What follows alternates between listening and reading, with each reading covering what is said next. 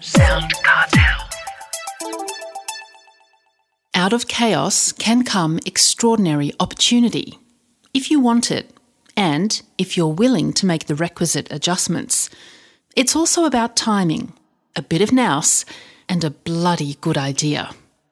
From Sound Cartel, I'm Nicole Goodman, and this is Business Essentials Daily.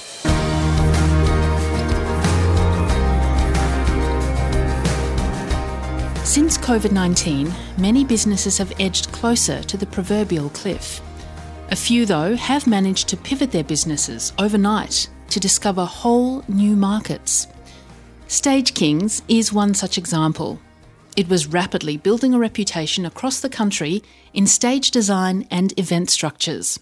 Projects included builds for the T V show Australian Ninja Warrior, a life-size replica of Edinburgh Castle for the military tattoo, and most of the sets for the twenty eighteen Commonwealth Games opening ceremony on the Gold Coast. Managing Director Jeremy Fleming was upbeat about the future, with a long list already booked for twenty twenty and beyond. But then, the biggest disruption of all hit, covid nineteen.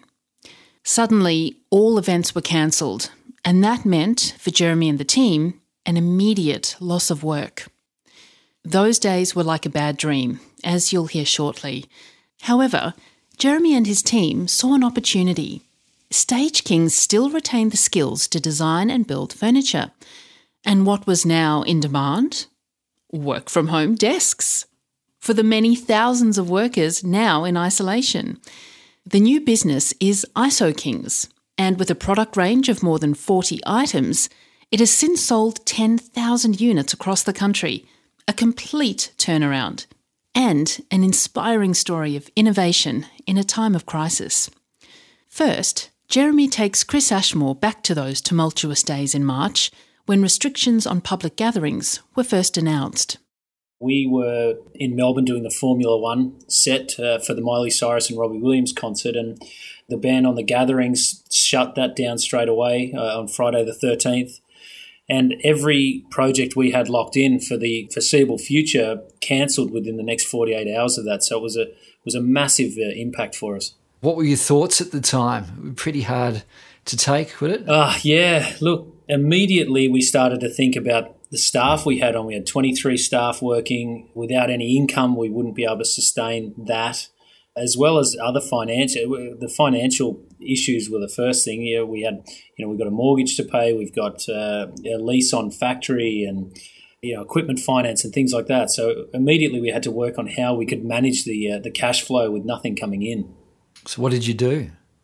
So we started to think about anything we could do uh, with scaffold and truss, and you know, maybe we could make temporary hospitals or temporary waiting facilities for hospitals and that sort of thing. But none of that took off, and we were kicking around a lot of ideas during the week from the Friday the thirteenth to Friday the twentieth, and we didn't come up with anything that was going to work until I was chatting to a friend in Ireland who has a production company, and and he suggested that they were looking at furniture and maybe we should look at the same thing, and which flicked a switch in both Mick, our head of production, and myself, and we immediately started thinking ah, office desks, that's what people need. They're, they're going to be working from home. And so we started to prototype some office furniture, some home office furniture, and we kicked off an Iso King office desk. And what was the turnaround between starting to think about it and actually uh, manufacturing some of these uh, furniture?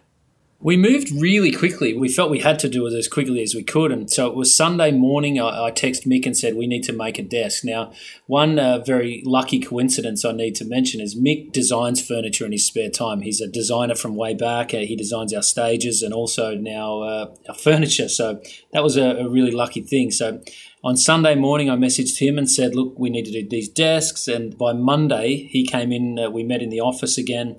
He'd uh, designed not only a desk and a stand-up desk, but he three D printed them as well as a prototype. So that was overnight. Then uh, we cut those on the C N C router on that Monday. And we, uh, my wife, Tabitha, my business partner, uh, she put the e-commerce site together on the Monday night. And Tuesday morning, we took some photos and we were on sale by three p.m. Tuesday afternoon. So it was a really quick turnaround within forty-eight hours. That's incredible. How then did you find customers. I mean, they're not the same kind of clients that you normally had before COVID nineteen. How did you find new customers? To start with, uh, so we put everything on the website. We'd, uh, we'd done the two desks and put them on, and I wrote an open letter that I put on social media. So uh, we've always had the Stage Kings Facebook page with a couple of thousand followers, and I put that on there and just said the event industry's shut down. We need to look at what we can do, and we've come up with this idea. Uh, we think that uh, we can help a few people, and that first post uh, went viral. Uh, within a couple of days, it had been seen by hundreds of thousands of people, and uh, you know, fifteen hundred people had shared it, and it was quite amazing. So that's how the word got out. People really connected with the story, and the big thing was people needed desks. There was there was no desks available. Officeworks was sold out, and IKEA was out. Uh, Freedom Furniture had an eighteen-week lead time on desks, so the timing was really key. And your customers are all over the country? Yeah, we're now sending desks to uh, all parts of Australia, uh, as well as some overseas, uh, New Zealand and Singapore. Yeah, we're getting a lot of call everywhere for them now. So the staff that you had before COVID nineteen, are they still with you? Yes, they are. So we had twenty-three at the time, and, and being a, a staging company, we expand and contract depending on the, the time of year and projects we have on. So we have a, a moving uh, number, but twenty-three at the time. Uh, we're now at fifty-six staff, so we've essentially doubled the crew we had when it all happened, and and that's all out-of-work event guys. We we just put the call out and said, uh, you know, if you, if anyone wants to come and help us sand desks or package or deliver, we'd like to help as much as we can. Mm.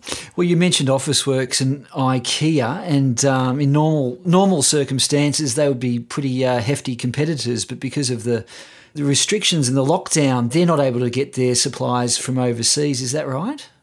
To start with, that was the case, yeah. There was no desks really available anywhere. Um, we saw online people asking, uh, where can we get a desk? Officeworks was completely sold out, as was IKEA. So, yeah, the timing was perfect, and with huge wait times, we were in the really the right place at the right time. Do you reckon then there's more demand now? Well, people are more conscious of buying Australian-made, and, and maybe that's something that other businesses should think about? one hundred percent. We really see the focus is coming back to Australian manufacturing and supporting local and shopping local. So it is absolutely what people are thinking, and they want to support the Australian manufacturing industry. So there's a big push for that now, and I think a, a lot more businesses should be thinking that way, yeah. I understand that you're giving a lot of what you earn to charity. Yeah, look, from when we first started, it was important for us to give back as much as we could to the event industry and people that support the event industry. So we chose Support Act as an organisation that do an amazing job supporting the uh, the Australian music and Australian live event industry. So so we've been donating ten dollars from every desk sale to those guys, and they're doing an amazing job. And uh, to date, we've now donated over thirty-five thousand dollars. So it's something that we we all feel really proud about. Fantastic.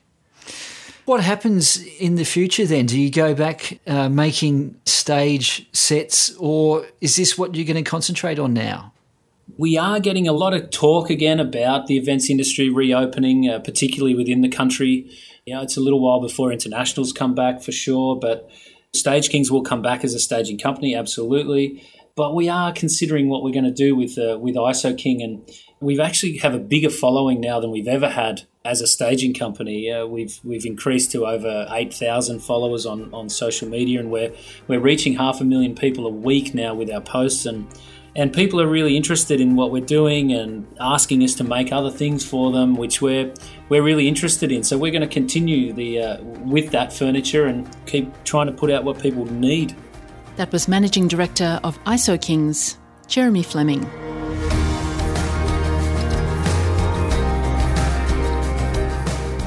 This episode of Business Essentials Daily is produced by the team at Sound Cartel. Thanks for listening.